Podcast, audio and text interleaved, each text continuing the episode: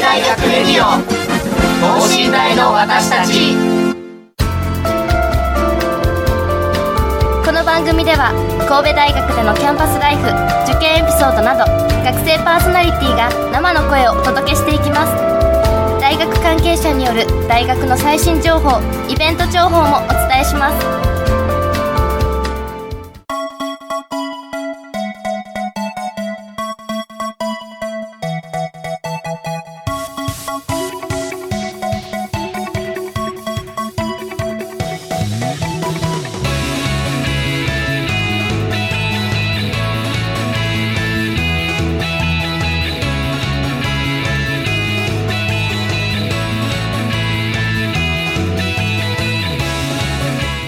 こんばんは。国際人間科学部3年の中川萌香です、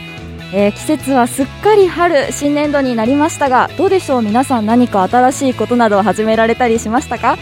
え私はですね最近神戸大学にまつわるあるものの学生広報になりました、まあ、そのあるものというのがあの白鶴酒造さんと神戸大学があの共同開発した神のマニマニというお酒なんですが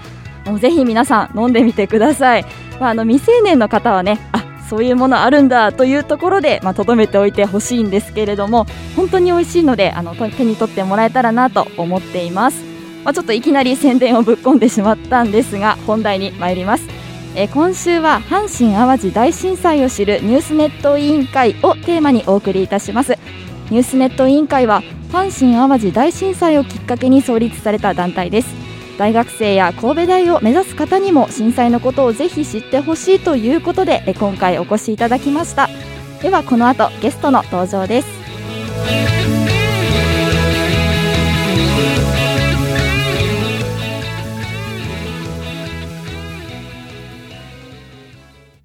神戸大学レディオ等身大の私たち。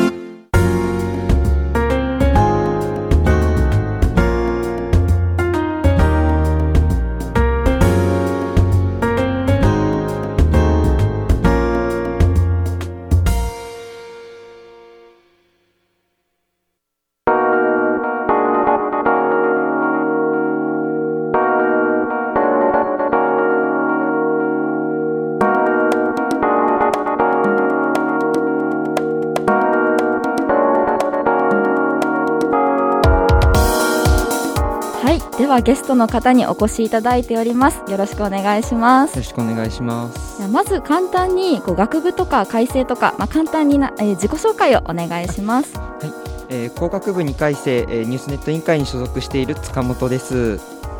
塚本さん、はい、はい、よろしくお願いします工学部ということなんですが普段はどういう勉強をされているんですか？そうですね工学部の応用科学科というところに入っていて、まあ、物質の仕組みとか、まあ、それを使っていかにこう効率よく物質を生成したりできるのかっていうことの、まあ、今は、えー、2回生になりたてなので、まあ、その基礎を学んでいる感じですね。そうなんですね、私はちょっと文系なのでいや難しそうだなという印象を受けたんですが、じゃあまあこれからこう専攻とかがどんどん決まっていく感じですかね。そうそうですね、まあ、ここから2回生、3回生になってどんどんこう自分の学びたいことを学べるのかなと楽しみにしています。あとはそうですね。まだちょっと二十歳になってないので先ほどのお酒は飲めないので それを飲めるのを楽しみにしたいなと思ってます。ぜひもう二十歳になったら解禁していただいたらと思います はい。えっと、あの塚本さんはニュースネット委員会に所属されているということなんですが、はい、普段はどういった活動をされていますか？そうですね。ニュースネット委員会はその神戸大学に関する動きを、まあ、取材したりで記事を書いてそれをブログにアップしたりでそれをこう毎日ツイッターで流したりしています。で例えば、まあ、最近よく読まれた記事でいうとあの今、もう新入生の方も入ってこられていると思うんですけど、まあ、その方が受けられた二次試験を、えーと、取材させていただいたりとか、えーと、あとはそうですね、えー、2回生以上にこれは関連のある大きく関連のあることかなと思うんですけど抽選登録とか履修登録についてこう大学のホームページに書いていることをまとめて記事にしたりっていうことをしています。あそうなんですね。でも私も実はこうツイッターでよく見させていただいていて、ありがとうございます。はい、結構あちゃんと抽選登録しないととかあの、ね、実はお世話になっているという。僕も書いててあっと思いながらで本当にこう新大生にもそして新大以外の方にもこう役に立つような情報をたくさん流してくださっていますね。えっと、メンバーは大体何人ぐらいいらっしゃるんですか？そうですね、えー、と大学院生も合わせて8人います。結構少数精鋭型というかそうですね。まあもう本当に少ない力を合わせてみたいな感じですね。いいですね、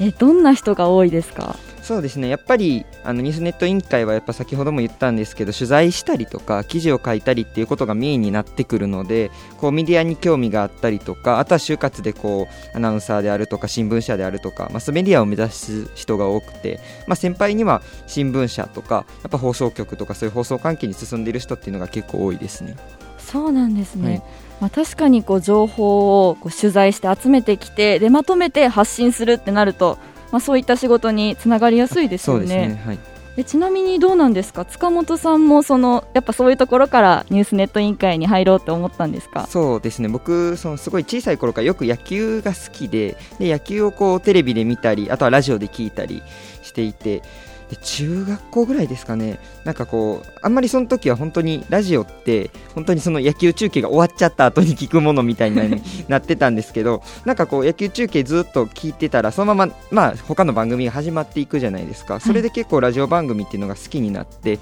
そこで話されているこうアナウンサーの方の話とか聞いていると、あ僕もこういう仕事に就きたいなと思い始めていて、でまあ、大学に入ったらこう実際に取材するっていうことを経験できたり、まあなんかこう報道とはどういったものなのかっていうこととかいろいろ学べる団体だなと思ったので入りたいなと思いました。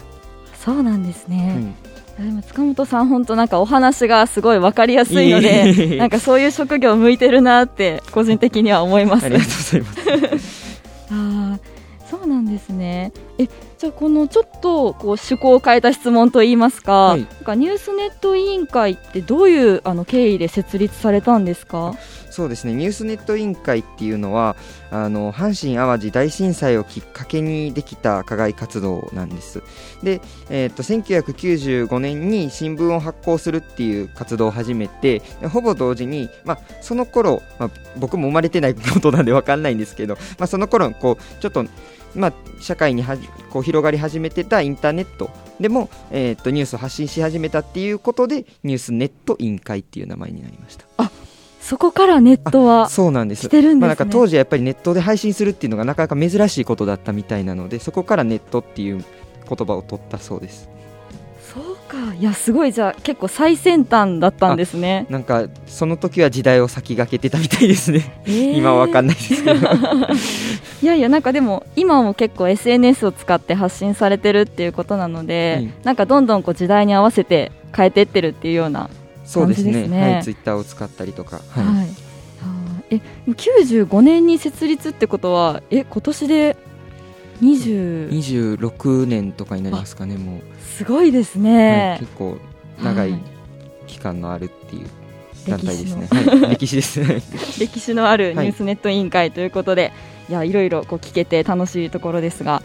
えっとまあ、その阪神・淡路大震災が、まあ、そのこうニュースネット委員会のまあ何かきっかけになったということで、はい、結構そういった特集なども組まれているとお伺いしていますが、はい、まあ、ちょっとまずは阪神・淡路大震災についてお話を伺えたらなと思います。はい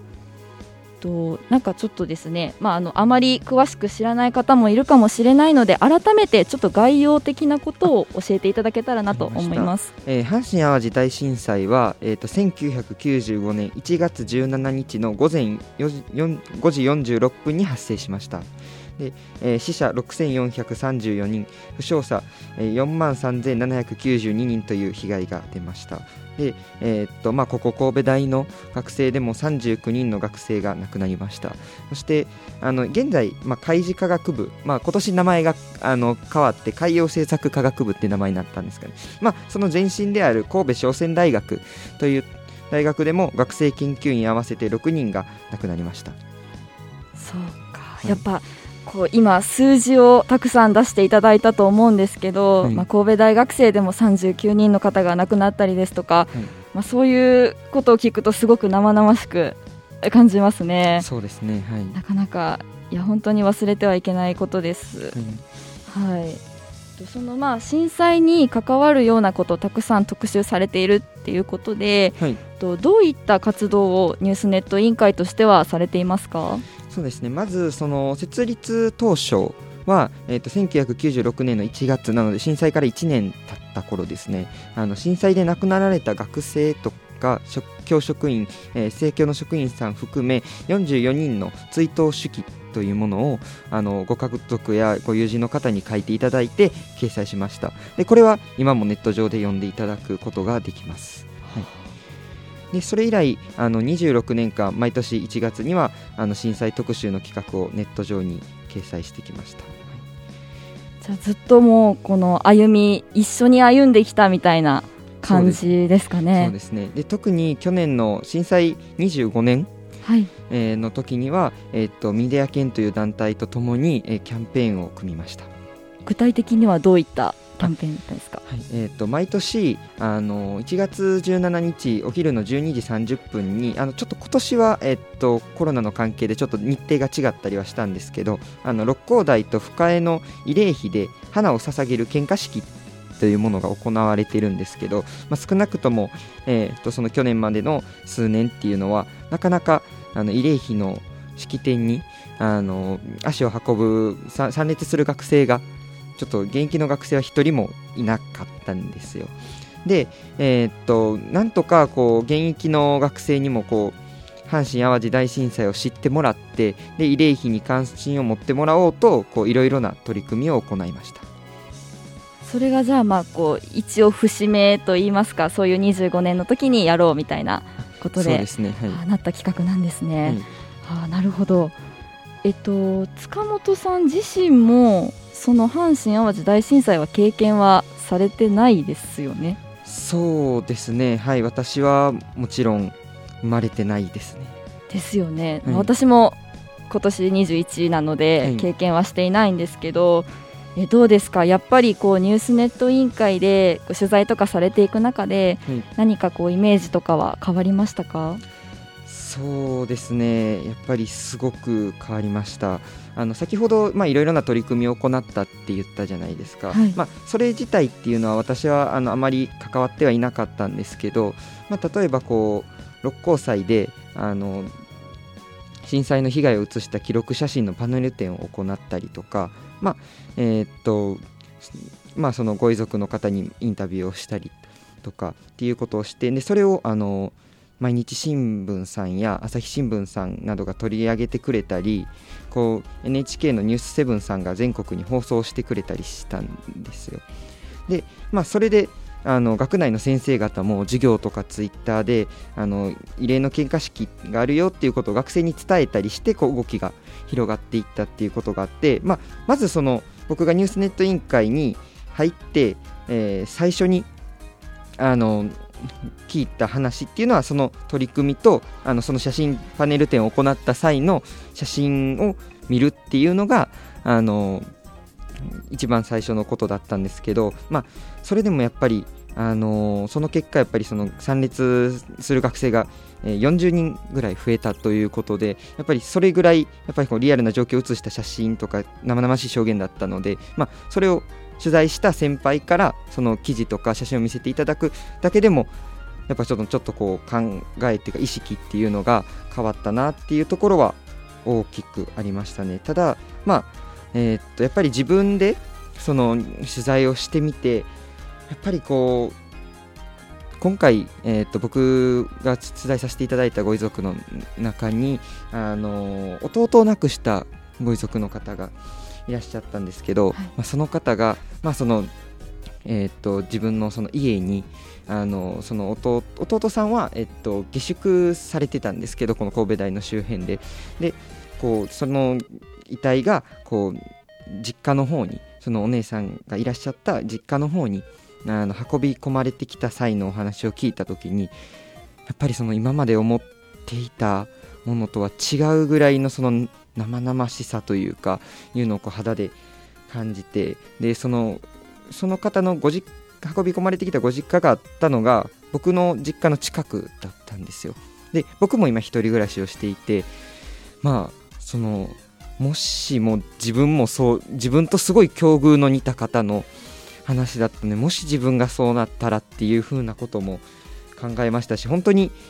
うんなんか今まではやっぱりそのあんまりこう本当に教科書にちょっと載ってるぐらいの話のイメージじゃないですか。やっぱり、はい。その震災のこととかって実際自分が経験してないと。でもやっぱ全然他人事じゃないんだなと思って本当にいつもなんかこうのほほんと暮らしている自分がこう楽しく暮らしている場所で起こったことなのでまああの大家さんとかその下宿先の大家さんとか、まあ、周りの、まあ、ちょっと父親と母親はその時愛知にいたのであのあまりそういう経験がなかったんですけど、まあ、大家さん含めいろんな方とあの震災の話をすることも多くなりましたね。いやーなんだか私もその話を聞いてああと思うようなはいところがありました。まあね、今こう塚本さんの言葉からもありましたけどその他人事じゃないんだなっていうのがいや本当にそうですよね。そうですね。うん。でやっぱこう生の声を聞いてこうやっぱ考え方とかはい。イメージっていうのはすごく変わるんだなっていうふうにはい。思いました。でそれをこうやっぱ発信してくださっているニュースネット委員会っていうのが、まあ本当にこう大事だなっていうふうに思います。ありがとうございます。まあえーっと本当にそのそうやって思っていただくのはありがたいんですけど、まあ、やっぱりそのどうしてもその直接僕らが話を聞いた時のこう、まあ、感じとかっていうのと、やっぱりこうもうそれを文字にしてしまうとやっぱりちょっとこうニュアンスが変わってきたりだとかやっぱ受け手の印象が変わってきたりするんですよね。だって結局僕ももともとこう教科書とかではそういうの読んでたのにそれが実感できてなかったわけですからやっぱりその文字にすると変わってきちゃうところもあるんですよ。なのでこうそこをどうしたらこう今までの自分のようなこう学生の方たちにこうしっかりこう実感を持っていただくっていうのはちょっと上から目線ですけどい なんかこうそうやってこうあ他人事さそれこそ他人事じゃないんだなっていうふうになんか思っていただけるような書き方をするっていうのがちょっと難しかったですね。あーなかなかそうですよね。文字にすると。うん。そうですね。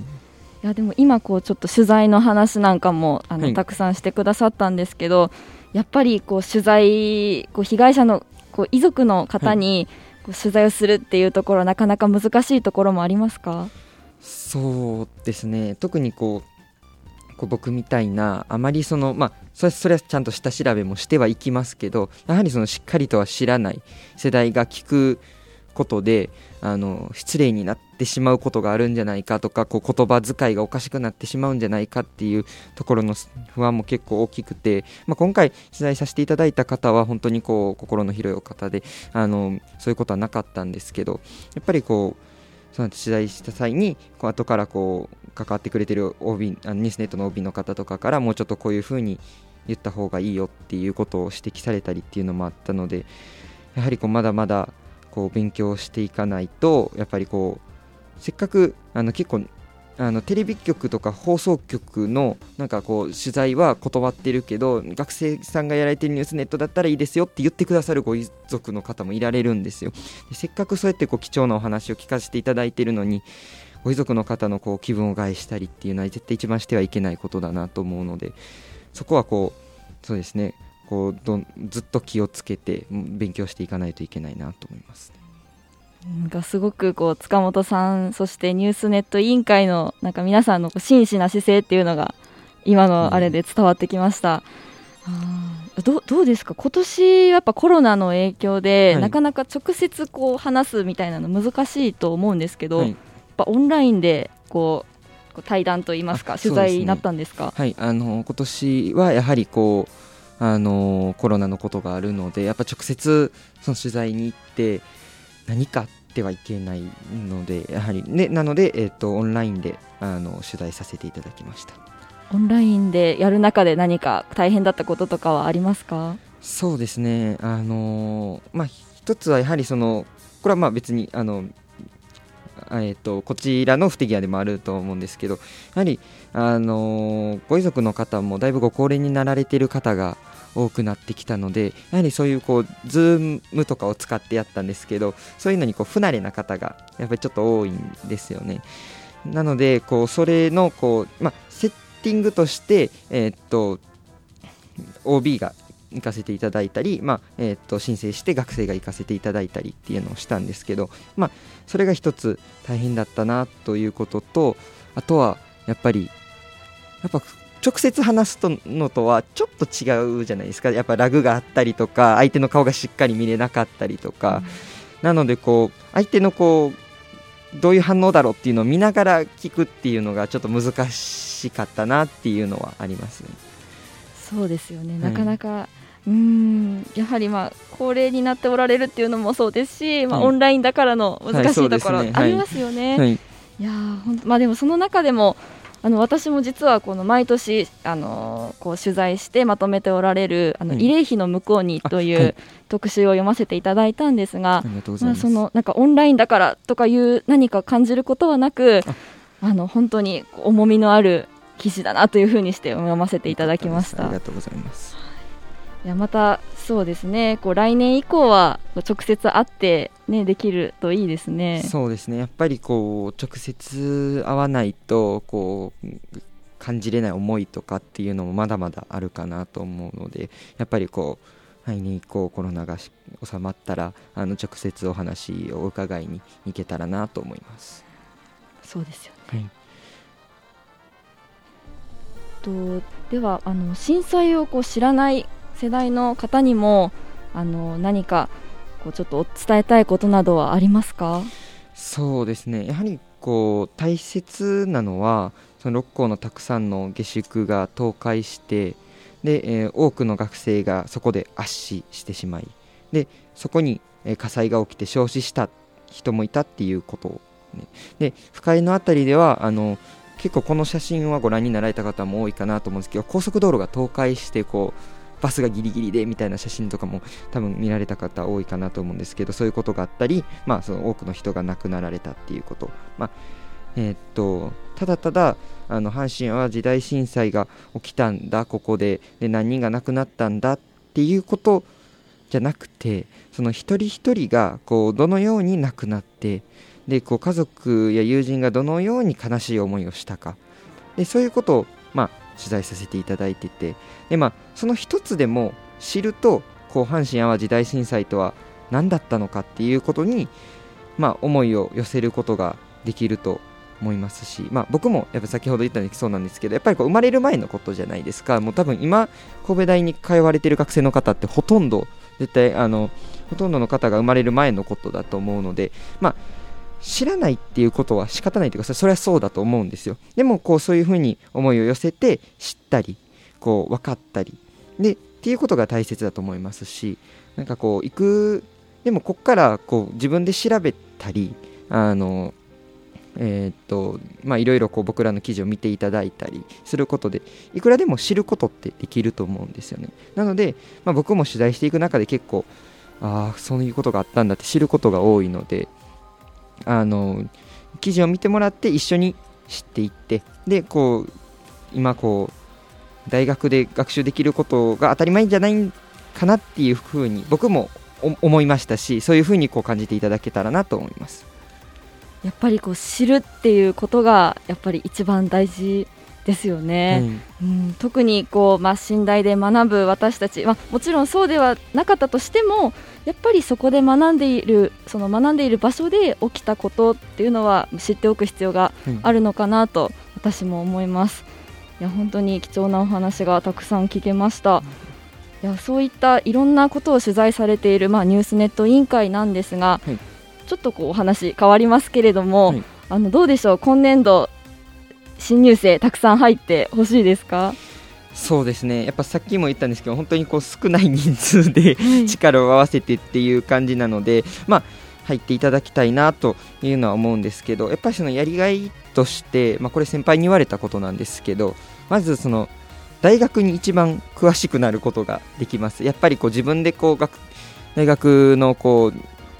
それこそ広報課さんであったりとかいろいろな方にこうこれってどういうそうなんですかっていうことを質問してそれを記事に出したりっていうこともしてますし、まあ、またこう適切な言葉遣いであるとかあとはこうカメラの撮り方などこうメディアに就職する人間にとってはこう必須とも言えることを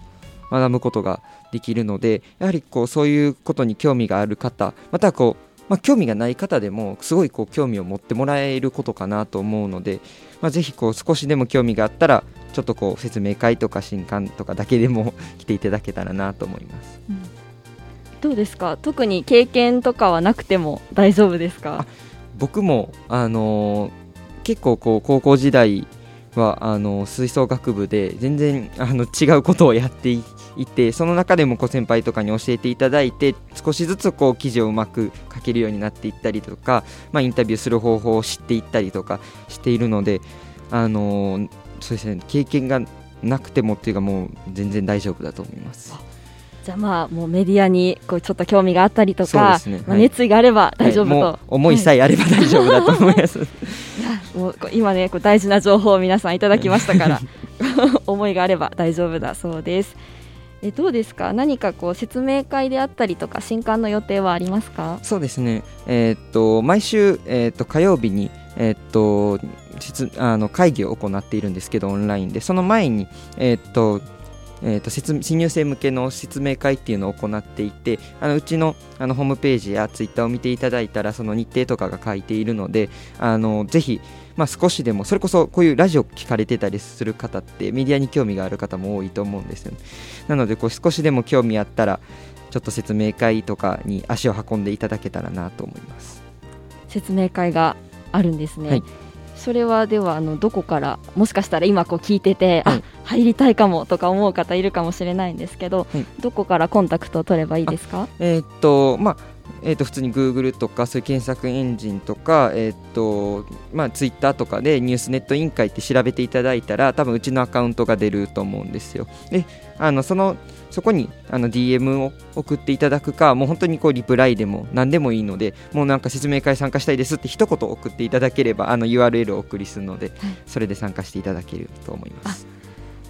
ということなので皆さんもし今興味が湧いたなという皆さんははいもうぜひ 今すぐに DM を送ってもらったら。はい。いいかなと思います。はい。ですよね。じゃあまあ阪神・淡路大震災のことはもちろんですけれども、はい。まあ学内のこととかいろんなことをこうあの取材して発信されてるってことで、はい、なんかスポーツの取材とかもしているのであの逆に言ったらこうスポーツ見るの好きっていう方って結構多いと思うんですよ。僕もそうであんまり運動神経が良くないので あのするのはあんま得意じゃないんですけど見るのがすごい好きで。でそういう方とかもあの神戸大学のスポーツを取材したりもしているのでそういう方にとっても面白いかなと思います。じゃあまたこう違った観点でスポーツを見られるっていうのもそうですね。ねい。いですね。はい、いろんなスポーツに詳しくなれると思いますすごいなんか魅力的な団体だなと私思いました。えということでえ今日は塚本さんにお話を伺いました。ありがとうございましたありが。とうございましたこの後エンディングです。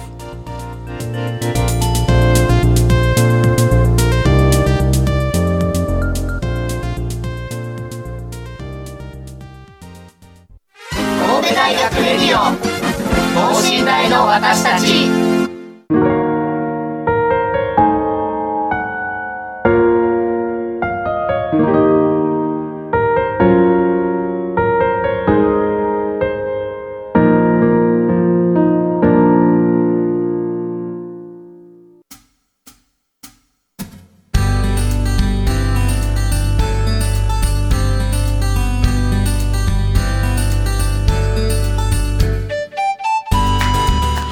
ことで早いですがエンディングの時間がやってまいりました。いや今日は本当にこうニュースネット委員会の魅力もそうなんですが阪神・淡路大震災についてやっぱり知るということが大事なんだなと改めて思いました。えどうですか？塚本さんラジオとかは初めてだったんですかね、そうですね。ラジオにあの出演させていただくっていうのは初めてでちょっと緊張してたんですけど、ははいい、あの楽しくお話しさせていただいてよかったです。本当にあのいろんな話が聞けて私としてもすごく楽しく聞かせていただきましたぜひまたあの何かあれば出演していただきたいなと ぜひぜひよろしくお願いいたします。はい、思います。えっと、ニュースネット委員会のこう情報はツイッターでもたくさん流れているということですので、皆さんぜひぜひチェックしてみてください。はい。ということで、えー今週は、えー国際人間科学部3年の中川萌香がお届けいたしました。それではまた次回、さようなら。